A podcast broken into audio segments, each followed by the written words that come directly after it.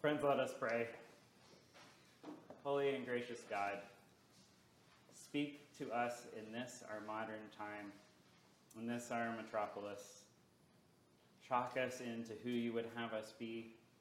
Comfort us with love beyond our imagining. Remind us that you are in everyone and everything. In Jesus' name, amen. The new year is always an interesting adventure. It's that time of year when none of us know what day it is, where we're supposed to be.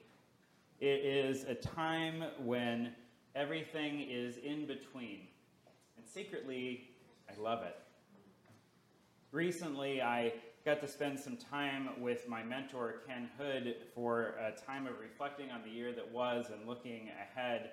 And he gathered us with a poem by Jane Hirshfield called Tree.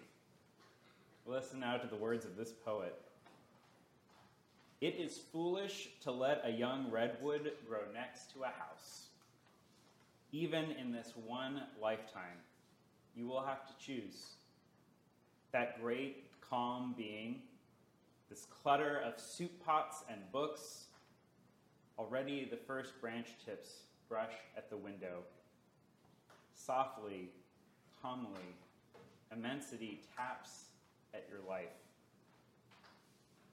Each one of us, right on the borders of our careers, our list of chores, our year end reviewing of our spending, our budgeting for the next year, those last minute giving of gifts to reduce our taxes, right on the edge of our minds. There are things trying to take our attention. What day is trash day this week or next? Right on the edge of us, there is an enormity that is tapping at the glass of the windows that we look out at the world through. The Magi, who study the stars, who mark their courses through heavens above, they had work to do. They have work to do. They have different but similar concerns to many of us. Daily minutiae that fill ours and theirs, their waking hours were similar. What would happen to the cost of quills and parchment scrolls? There were those requests for chart readings for when it would be safest to sail across the sea, concerns about when it's best to plant seeds so that young sprouts can take root and survive for a bountiful harvest. There were questions about the best time to journey over mountains. And then softly, calmly, immensity taps at their lives. Like I said, I love these 12 days of celebrating Christmas from Christmas Day through Epiphany on the 6th of January. It's a beautiful and liminal space, a time that is rich for many with dreaming.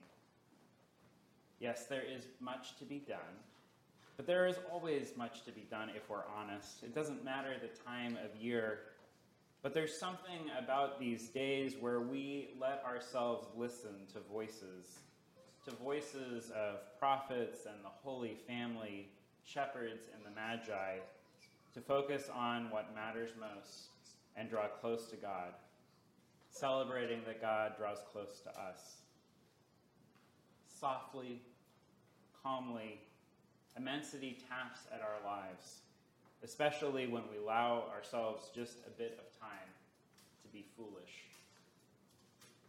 If you're like me, there are many voices that clamor to fill your days, many things to track and plan for. But I would invite you this year to take some time and to consider the spiritual practice of giving yourself the chance to focus on enormity.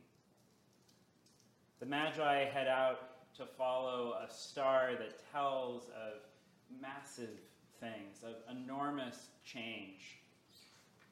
They know that they should go to a leader, to a ruler, someone who knows this land and these people. They go and ask questions and they cause chaos. They realize that these folks may know some, but not all, and so they head on their way. I love that when they show up to Mary and Joseph and the child, we don't know when. We don't know how old Jesus is at this point. It's probably been a while. Some think seven years. This was not a short journey. But they've been thinking for a while and they have been carrying around treasure chests, and we don't know what else is in them.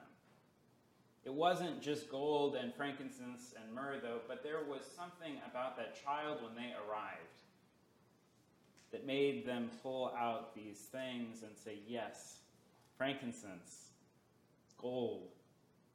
But then there is that odd moment when they give myrrh. Enormity of death and hope and prayer and ruling and power all mixed together. It must have seemed foolish and odd. But they are listening to enormity, and they are listening to their dreams, and they realize that the way of power and of empire is not the way for them. And they go home by a different road. They decide not to be a part of that story. So, friends, I invite you this year to think about what is most important to you, to look at the people who journey with you, to think of the stories that are on this path. And maybe there are things you want to do in a different way. When I was talking with Ken this week, he talked about the idea of micro changes, micro commitments If you are someone who wants to pray more, he said, make a commitment to pray for one minute a day. Who doesn't have one minute? Now, I'll let you in on a little secret. If you say you're going to pray for one minute a day, you're probably going to pay, pray for just a little bit longer than a minute. But on those days where everything is moving so fast, if you have a minute, you've met your goal And that can feel like you are stepping into the person you want to be. Similarly, Ken talked about maybe read two pages of Scripture on a day that isn't Sunday, or two pages of a book, maybe even a real physical one with actual pages to turn. It's not that you will be able to stop at two pages, or maybe you will. But there's something about that simple, small step to step into enormity. My favorite, though, is when we find ourselves in times of decision making, of making choices. Instead of saying, I wish I was more generous, or I was more compassionate, or I had more patience, ask yourself, what would a kind person or a generous person, or a loving person, or a holy person, or whatever that person is you would like to step into more, what would a person like that do in this situation? It changes the question and our response. Instead of I should, but is this an opportunity for me to be a kind person? And maybe it's not the time, but it can be a way to stop and step into enormity. Friends, I'm going to invite you this year to look up from the daily, to look up to the stars, to awe and enormity. Because now is a time to dream dreams, to think of journeys, of offering our gifts in new ways we can be a foolish people, planting enormity in our midst with small seeds. Let's return home to ourselves this season in a different way, by a different way.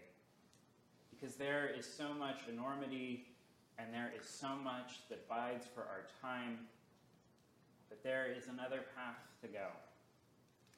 So let us return to our lives as we leave from this place by a different way, even by just a few inches.